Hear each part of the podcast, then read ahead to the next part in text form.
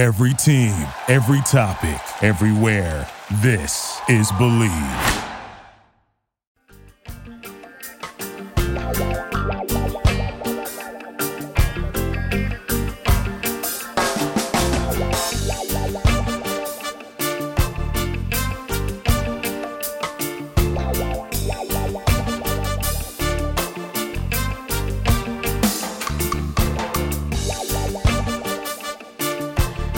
Hello, and welcome to the Healthy Herb Podcast, a place of information and inspiration for the home herbalist. I'm Bridget Doherty of the Solidago School of Herbalism, coming to you from a bridged island on the coast of Maine. In today's show, I'm talking about the medicine of five different evergreen trees. Before we get started, I want you to know that I'm not a doctor, nor do I diagnose or treat people. What I share is based on my own experience and what I've learned from my mentors. Ultimately, I want you to be empowered in seeking and achieving your own version of optimum health. I want you to be inspired to connect and relate to the common plants that grow all around you. Together, let's make home herbalism be as common in the everyday household as cooking a healthy meal. Now, without further ado, let's have some fun and dig in.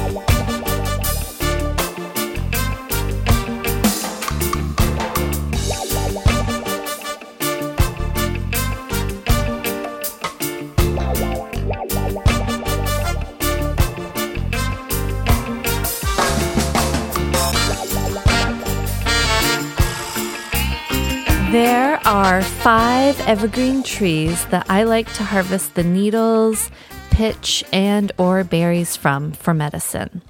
These are pine, juniper, spruce, fir, and cedar trees. Now, one of my biggest pet peeves, maybe not my biggest, but a pet peeve is when people call all evergreen trees pine trees. They're not. Pinus is a genus of pine trees, and then there's lots of other trees that stay green year round that are evergreen but are not in the Pinus genus. And it's important that we know that and learn the distinctions and really get to know the evergreen trees that grow around us. It's also important to know the one poisonous evergreen plant. It's actually usually more like a shrub or a very small tree. And that is the yew, Y E W tree or shrub. And it looks very similar to a spruce or a fir tree, except it has red berries on it sometimes. And the deer tend to like it and nibble at it, but for humans, it's not great.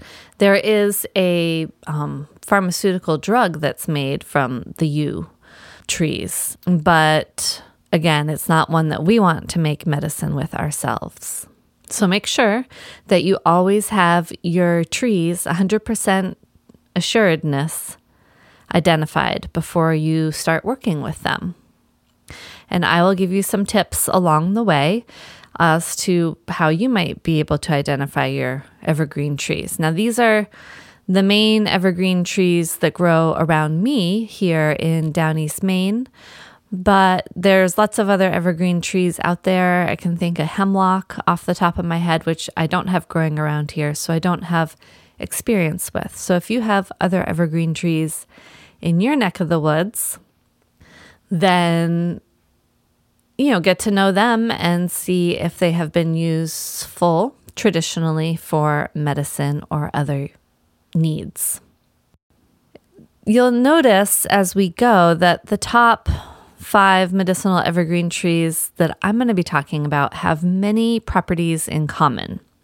This is mostly due to their volatile oil or aromatic oil content. And this is what gives these trees their wonderful scent and flavors, as well as their medicine. These forest scented oils are what the trees use to protect themselves from predators, including animals, insects, bacteria, fungi, and viruses.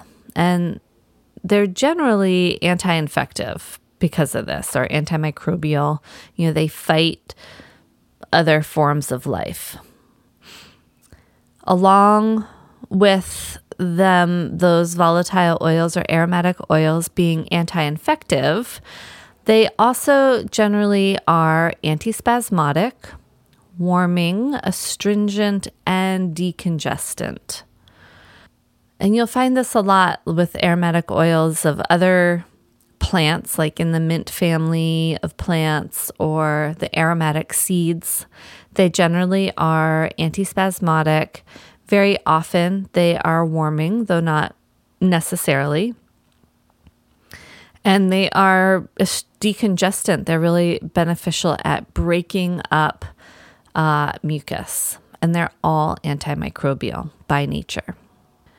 So, for these trees, for again, generally speaking, these trees with these really beautiful aromatic scents, they are beneficial for our digestive health because they can ease like the cramping from gas or having a hard time digesting or assimilating moving fiber through the body. They make a really nice complement to a digestive bitter formula because they are warming, carminative, which means that they help to expel gas and they kind of help to warm up and increase circulation through the digestive system and blood to the intestines. And they also offer unique sour and bitter flavors, which are both really helpful in bitter formulas. There is a podcast episode about bitters uh, that I did a while ago, earlier this fall. So you can check that out for more information on making your own herbal bitters. Now, generally speaking, these trees for immune health, because of their antimicrobial action of their air, of their aromatic oils, they can fight colds and flus, bronchitis, urinary tract infections, and infected wounds. Different evergreens seem to fight infections in different organs or body systems depending on each tree's affinity. And we'll get into that. And then, also, generally speaking, for respiratory health, the evergreen aromatic oils really help to open and relax restricted and tight lungs to make breathing easier. They help the sinuses and the lungs to thin and expel excess mucus and they fight infections that may be residing in the sinus and lung tissue. They also help to relieve a spasmodic cough because of their antispasmodic properties. And these are really beneficial. Like you can even just um, vaporize in a steam the aromatic oils into your living space. And even that alone could be uh, therapeutic for any sort of lung infection as long as you can smell those aromatic oils, you know that you are taking them into your body. Also, you could make a tea with them and that harnesses those aromatic oils and sip that tea, or you could even make a body oil by infusing the aromatic parts of the trees into a oil carrier base and then applying that on top of the lungs or even a little bit right under the nose so that you are constantly smelling those aromatic oils. Again, my preference is to stay away from the super concentrated essential oils and to make your own infused oils with the natural scents using natural scent therapy or steaming the aromatic oils directly from the plants and not from super concentrated essential oils. Topically, the evergreen pitch from various trees prevent infections and improve wound repair. The pitch is what the trees use to repair their wounds that have occurred at their trunk or branches, and the pitch contains these really strong aromatic oils that prevent infections from taking hold. So that pitch is really beautifully scented, very concentrated in the aromatic oils, but also has that sticky resinous consistency that helps to heal over the wounds. And uh, you can make like a healing salve for your wounds with adding some pitch in there that will help, that will like warm and dissolve into warm oil and warm oil and beeswax uh, to make your own salve. If you just apply it topically or start working with pitch on its own, it just gets like so sticky and it's really messy and it can stick and stain to your clothes and it's you know ideally if you kind of dilute it into a carrier oil by warming them together that's more helpful. So volatile oils can be hard on the liver and kidneys when they're ingested in relatively large amounts over a long time.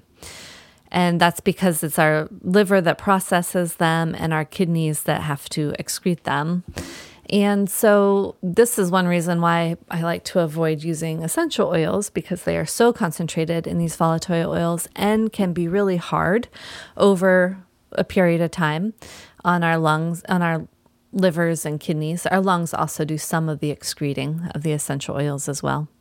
Uh, however, you know, in the natural form and ratios and amounts straight from the herb material, it's not as harsh. But again, if you're you know, using a lot of therapeutic doses of these really aromatic trees over a long period of time. It's just something to be aware of, especially if you already have um, any liver or kidney issues. Evergreens are also really commonly understood and known to be a good source of vitamin C, especially in the winter when little wild fresh food is available. And this was you know, historically, there's all kinds of stories about indigenous folks teaching the early settlers how to harness the vitamin C just by basically nibbling on the evergreen needles um, to help to prevent scurvy or other you know diseases that could come from having not enough vitamin C in the diet. And pine trees are one of the ones that I feel like is most understood to have that history. So the eastern white pine, Pinus strobus, is what grows around me. And these trees have long needles in groups of five. And each of the needle has a white stripe down the middle. And they have the classic, really large, long, elongated pine cones. And there's lots of different pine trees, as I was saying, it's a genus, Pinus. Um, and they, from my understanding, they can be used relatively interchangeably. They do have different scents and flavors to them. Um, and I think the white pine, eastern white pine, is probably one of the more popular ones to be useful medicinally. So to harvest, it's really, you know, in the wind, the wind storms, these pine trees tend to break a lot of small limbs or even twigs in really windy storms. So, after you go outside after a windstorm, if you know where there are some pine trees, underneath the pine trees, you'll often be able to find fresh leaf fallen branches or needles that have small twigs attached to them. And those can all just be harvested right off the ground as long as they seem quite fresh and they're not already browning or, you know, looking kind of old and worn. And those can be useful for making remedies with. The pine pitch can be harvested from a wound on the tree, but you want to make sure that you leave enough of the pitch on the tree to continue to protect its wound. So you can take off, you know, usually there'll be like kind of bubbled clumps. And so you can kind of skim off some of those clumps of pitch or the parts that have kind of oozed down the tree, but you don't want to re expose the wound. Benefits of the pine needles and twigs, as I was saying, you know, they offer general lung support, cough relief, they're anti infective, and they help to relieve symptoms of colds and flus. And the pine pitch, as I was saying, could be made into an oil based salve and applied to wounds directly as an anti infective and to shorten the healing time. So I really like just to make a simple pine needle tea for easing coughs, if I'm feeling like I have a cold or a cold coming on, um, for in cases of flus or in cases of excessive congestion in the sinuses. Really does make an enjoyable tasting tea. It's like slightly sweet and slightly piney, so to speak. Um, and so you just want to chop the needles, and if you put a little twigs in there, that's fine too. The twigs are going to offer like a stronger, a little bit more bitter taste. And put about a tablespoon of chopped fresh pine per every cup of boiling water in a teapot or a ball jar, and then let it steep for you know anywhere between 20 minutes and 60 minutes. So you boil your water, you know, for every cup you think you're going to drink, put a tablespoon of the freshly chopped pine, cover it with boiling water, and then you want to put a lid on that while it steeps to keep the aromatic oils in your cup or in your teapot. If you want to make something stronger or say like a syrup of pine, then you can actually simmer the pine in the water at the same ratio until you get a really nice flavorful beverage. And then um, you can strain and enjoy at that point, or you can add, you know, you can really concentrate it down so that you make a really strong water decoction, and then you can add a bunch of honey to it. Usually it's equal parts honey and water to make your syrup. You can make an herbal steam. Uh, again, as I was talking, you just put a bunch of pine in a pot of boiling water, remove it from the heat, put a lid on it, let it steep for a little bit, and then carefully, without burning yourself, take the lid off and make a tent with a towel and breathe in those vapors. Just don't get too close at first because you don't want to burn yourself with the steam. And keep your eyes closed. A pine tincture is really nice. You could do a pine needle vinegar or a pine needle oxymel, which is a honey and vinegar combination. I like to use apple cider vinegar and pine needles, and that oxymels, which are the honey and vinegar, apple cider vinegar combo, tend to have an affinity for lungs. So if you have this cough or like a long term bronchial issue, or you just feel like you need to break up mucus or even fight an infection in the cough in the lungs, then taking spoonfuls of an oxymel could be really beneficial. Or you could add it to a beverage or salad dressings or marinades.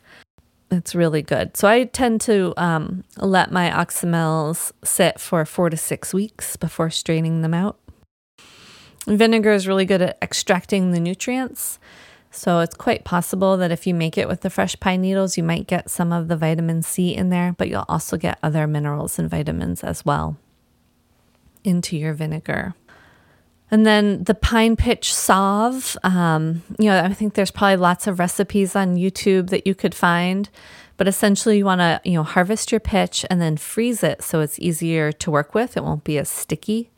And then once it's frozen, you can remove it from the freezer and you want to like wrap it in a cloth and pulverize it with a hammer.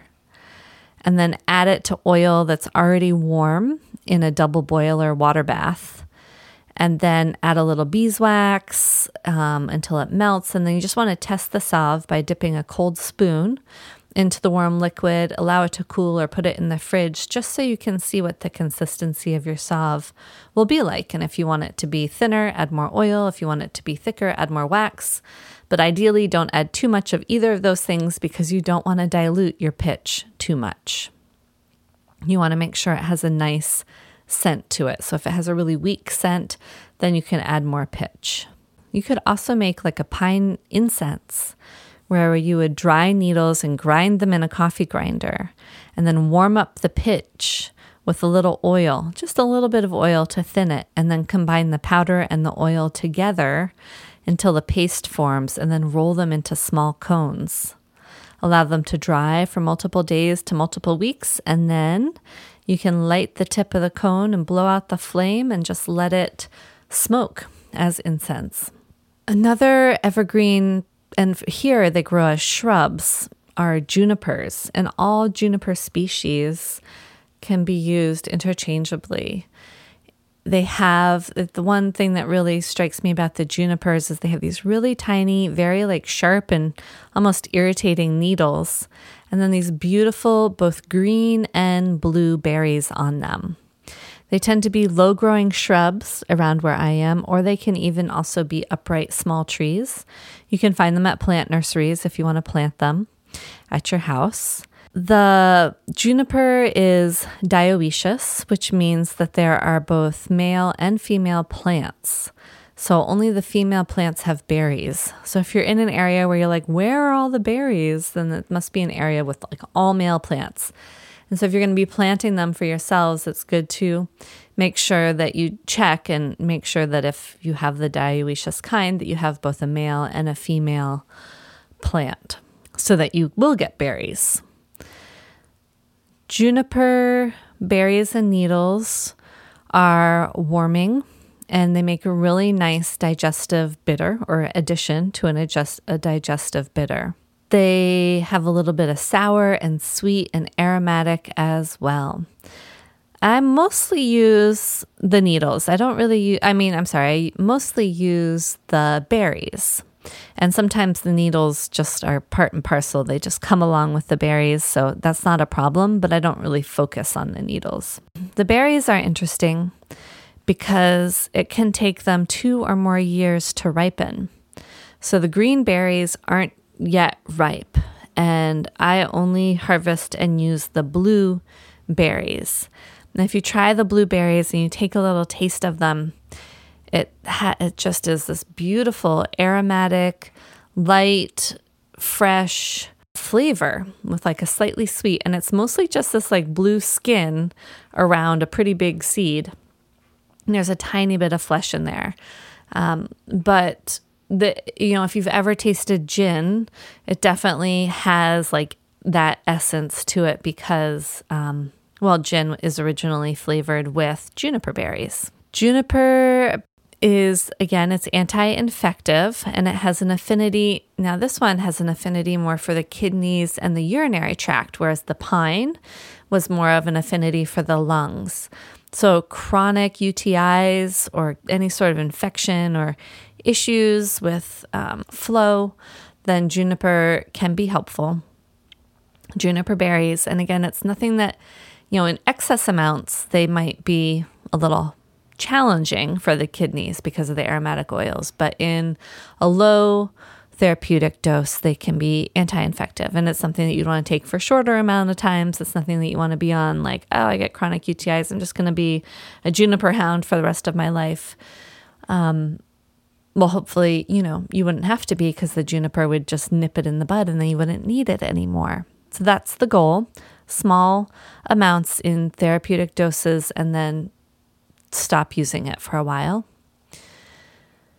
And then juniper also can relieve coughs and colds and flus. The way that it's worked with, um, it can be added to food, either fresh, dried, or powdered berries, are really known to be nice in seasoning fish and wild game and sauerkraut or for flavoring gin. The tea is nice for digestive health, has like those aromatic constituents if you have any digestive cramping or upset belly, and that also can fight the urinary tract infections as well as a juniper berry tincture. Now, if you are out harvesting juniper or if you're weeding plant grass out of ju- your juniper bushes, if you are a landscape gardener, you probably know this pretty well. Juniper rash is a real thing. And the needles are like really sharp and I don't know, maybe it's the aromatic oils in them or what it is, but something about it when it after a while of it contacting bare skin, it's very likely that you'll get a rash. And it doesn't last a long time. It's a little burny, a little itchy, so it's best to wear, you know, long sleeves and even gloves if your hands are sensitive and you're going to be really in the juniper bush for a while. The next trees, the next two trees that I want to talk about are pretty much used interchangeably and are often, I would say, confused out in the wild. So it's the spruce trees, which are Picea species, and the fir trees, which are Abies species. A really nice way to remember them is sharp spruce and flat fir or friendly fir. So the spruce trees, when you touch them, you're kind of like, ow. Those are really sharp needles and they're pointing and they're kind of roundish and they're pointing out at me. The fir trees are a lot friendlier. The needles lie flat. And instead of going like all the way around the twig, they just kind of lie flat on either side of the twig. And the needles themselves are flat as well. And I personally think that the fir, especially well the bal- balsam fir trees, which is your classic Christmas tree, has the best scent to it. Um, and so that's my preference over the spruce. I feel like the spruce is a little bit more intensely scented and maybe more bitter in flavor. So, spruce and fir trees, like I said, they can pretty much be used in the same ways. And I prefer to use the tips of the new growth for herbal preparations. So, this is a plant you can harvest it in the winter if you're really looking to make some fresh herbal remedies in the winter. That's why working with these evergreen trees is so fun. But if you really want those tender tips, especially if you're going to be incorporating them into food or um, you know, they have a lot of scent to them, probably to protect that new young growth. So, those nice new fluorescent green tender tips that grow in, you know, late spring and early summer are really what you're looking for. And the trees, I mean, I think it's relatively easy to harvest these tips sustainably. Just don't take all of the new growth tips, but these trees grow really fast, at least here, and they're pretty much more of a weed than dandelion is here. So that's there is an abundance for sure. Benefits of the spruce and fir trees are uh, fighting coughs and lung and sinus congestion, uh, aiding in digestion, relieving gas and cramping, and mildly anti infective. I find the smell delights the soul and brings joy, especially of the balsam tree. You can get balsam uh, filled n- pillows, balsam needle filled pillows or sachets that I find are really nice for just putting in like the sheet drawer, the bed sheet drawer, or mixing in with towels, or just it is actually does repel moths as well, similar to cedar balls. So it's nice. You could make like a seasoning or a seasoned salt or sugar with these green tips. By you can just finely chop them fresh and then blend them with either sugar or salt and then lay that out on a tray to dry before you store it. You can make a tea with the fresh or dried needles again to you know for lung health or to fight infections it's mildly anti-infective it's really good sweetened with honey. Uh, you could do the steam. You could do an infused oil, especially the balsam fir infused oil smells really good. And it's a nice addition to salves as like a natural scent. So instead of adding essential oils to your salves or lotions, you could add a little bit of like the balsam fir infused oil, whether it's olive oil or almond oil or sesame oil, whatever you prefer.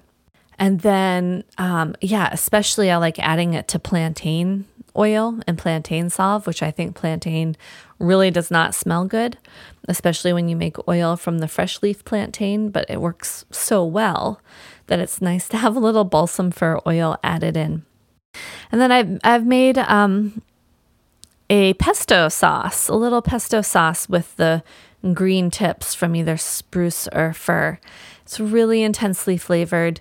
Basically, just make it the same way you'd make pesto um, with basil leaves, but just make it with um, spruce needles. And then it's really nice in, on like a cheese board or you know, as something that you just put a very little, like a very small condiment. It's not like a sauce like the basil or parsley pestos make, but it is an interesting flavor to add to a cheese platter or a veggie dip or as a spread. There's also a lot of recipes out there about how to add the spruce and fir needles to dough. I mean, especially around the holiday times, like to um, shortbread dough or maybe even bread dough. But it's those fresh needle tips that work best for that. So you're going to be more likely to be making those in the springtime. And similar to pine, you could make an oxymel, which is the combination of vinegar and honey. And it's also a really fun addition uh, to making cocktails and mocktails is if you make a syrup or um, a strong tea or an oxymel with the with the fir or spruce needles and add it to some bubbly water or some booze of your choice um, and some lemon and lime wedge maybe a little cranberry juice something like that. It's really fun to make you know christmassy or wintertime now that christmas has passed um, you know cocktail or mocktail fun the last uh, evergreen tree that I want to talk about today is the cedar tree, Thuja species. And, you know, the cedar trees out here are much smaller than the ones out west, the amazing grandparent cedar trees out west. But the cedar trees here are still lovely and Unfortunately, they're hard to plant as a landscape plant because the deer love them, unfortunately. But the cedar leaves are have needles that are scaled and smooth and they're round tipped. And they're they're more of a unique leaf pattern or needle pattern than the pine and the spruce and the fir and the juniper. It's very mm, smooth, a lot smoother almost appearing um, to be like a leaf instead of needles. Has a very beautiful, sweet scent to it, and the bark often peels from the tree in lateral pieces, giving it kind of a stringy appearance. Cedar trees are sacred in many indigenous peoples' tradition. Traditions they are seen to have very protective qualities to them. So, benefits of the cedar needles are again cough and congestion relief, cold and flu relief, headache relief, and antispasmodic to stop spasms. Again, for me, it's like such a wonderful scent to work with as natural scent therapy, very calming and grounding and also um, the moth and flea repellent, especially in sachets or wood shavings. That's why you see, you know, dog beds that are filled with cedar shavings, um, or classic like cedar wood balls or hangers that go in closets to help prevent moths. So the wood, you know, I find is used a lot in for that sort of thing. But the needles also have some really beautiful scent to them. And that's what I like to work with uh, in working in making medicinal preparations. I think my favorite thing to do with the cedar needles is to infuse it in oil and to make a really lovely smelling body massage oil or moisturizing oil. But you can also make a steam uh, with them, similar to how I talked about with the pine and the spruce and fir. Also, uh, incense is really common with cedar, and these you can make just by bundling um, the the fresh leaves of the cedar and tying them with string in a long incense bundle, smoke bundle, and then um, letting it dry and then you can light the end of it like you would a sage stick and let it blow out the flame and just let it smolder and release like a beautifully scented sweet smoke. A lot of people will use it to clear the mind or to uh, change the vibe of the space that they're in, both mentally and physically. So, to make a cedar infused oil, I like to fill a jar with finely chopped, freshly harvested cedar tips and cover the tips in either, it could be a, a liquid coconut oil that you've brought to a warm temperature so it's liquid, or a almond oil or sesame oil, or even just a plain olive oil, not extra virgin, but just a plain olive oil. The extra virgin has too much of its own scent. And then make sure that the plant material is totally covered with the oil and remains that way. Otherwise, it might develop some mold.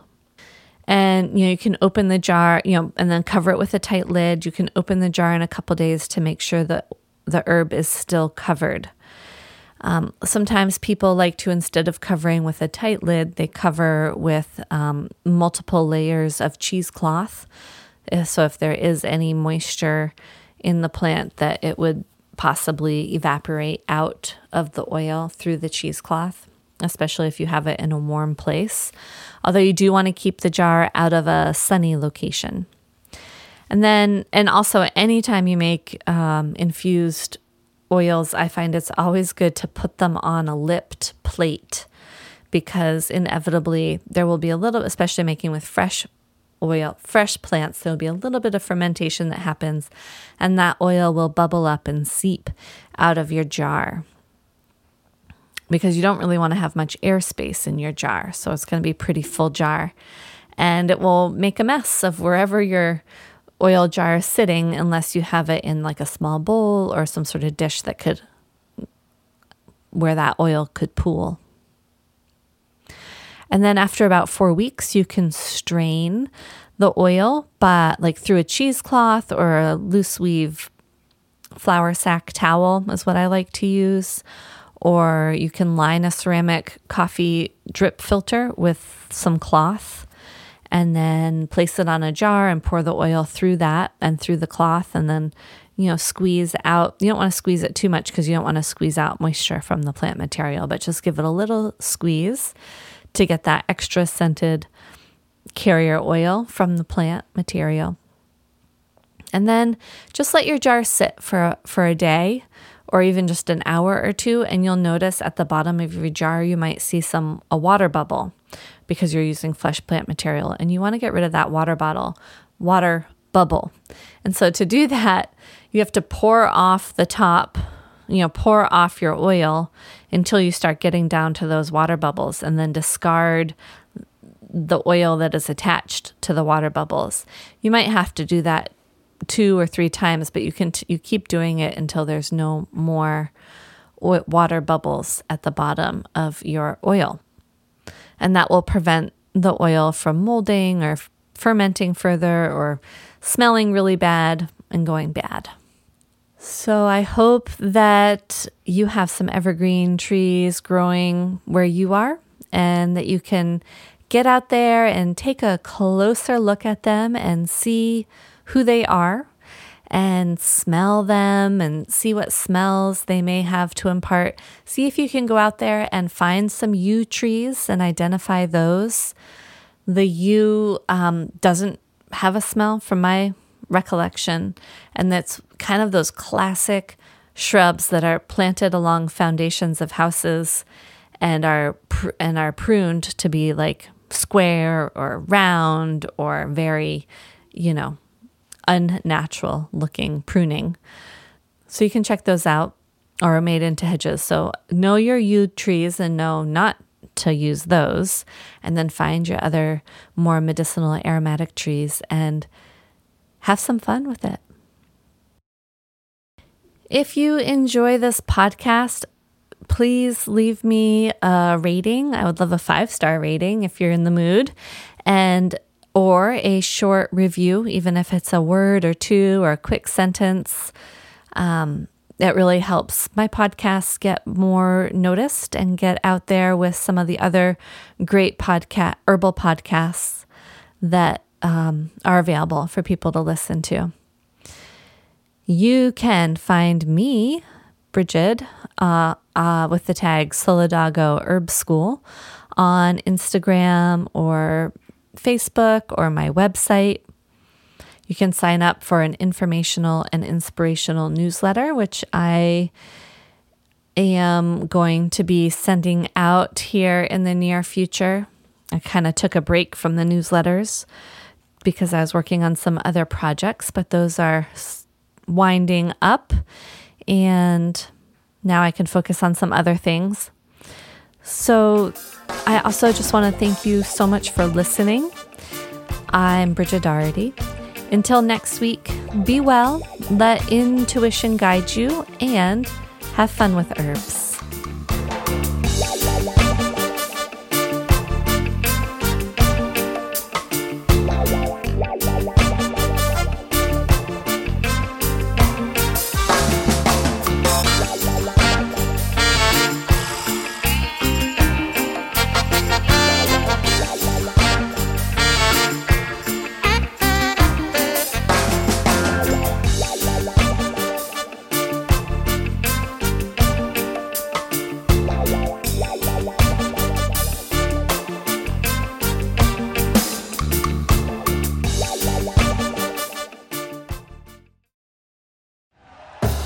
Thank you for listening to Bleav. You can show support to your host by subscribing to the show and giving us a five star rating on your preferred platform. Check us out at Bleav.com and search for B L E A V on YouTube.